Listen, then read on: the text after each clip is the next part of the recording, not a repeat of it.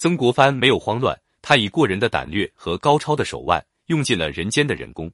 他在自己的长期做官时间里，总结出了三句至理名言：打脱牙和血吞，居官以忍耐为第一要义，养活一团春意丝，撑起两根穷骨头。也就是说，当人生遭受巨大的打击时，要能够默默无闻忍受，以等到希望的出现。做官一定要以忍耐来自我约束，以防止浮躁而铸成大错。做人做事要有骨气，任何时候都要耐得住寂寞，而不放弃希望。三句至理名言，无论是从人生、官场还是生活的角度，都体现了曾国藩的忍术，是关于忍的体验，也是他一生经验的总结。忍耐不是弱者的音符，它是强者的形象。忍耐是一个人对理想、目标追求的具体表现。忍耐需要的是耐得住寂寞，能够抵抗各种诱惑，对理想信念永远不动摇。忍耐终将与成功相伴，因此在某种意义上，忍耐必将是一种等待，为图大业，等待时机成熟，忍之有道。这种忍不是性格软弱、忍气吞声、含泪度日之举，而是高明人的一种谋略，是做人处事的上上之策。一个人想要成就继往开来的大业，怎么能缺乏豁达、浩然无比的度量？这是凡人都能做到的，而天下的学问不是一人的智慧所能知晓的，天下的事业不是凭一人的力量所能办到的，海洋之大不是一川之水所能汇成的，山岳之高不是一丘之土所能堆积的。海纳百川，有容乃大，壁立千仞，无欲则刚。这句话被伟大的民族英雄林则徐当作座右铭，而时刻谨记。要知道，天空可以包容一切，而人心可以包容天空。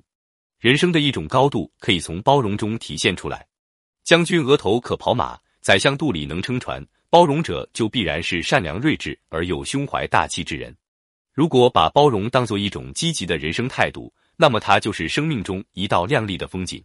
中国古代的先贤圣人们极为推崇忍，视忍为处世的根本，奉忍耐为众妙之门。现代化工业强国日本也极为重视忍耐，将忍耐作为工业伦理学的一个主要方面来研究。孔子说：“小不忍则乱大谋。”北宋著名的文学家苏轼就人应该具有忍耐的精神这个问题谈到他的看法：君子之所以取远者，则必有所持；所救者大，则必有所忍。孔子与苏轼说的都是关于忍耐的至理名言。试想，一个斤斤计较、不能忍让的人，能成就什么事业？古今中外，有多少宏图伟业因不能耐一时之忍而功亏一篑？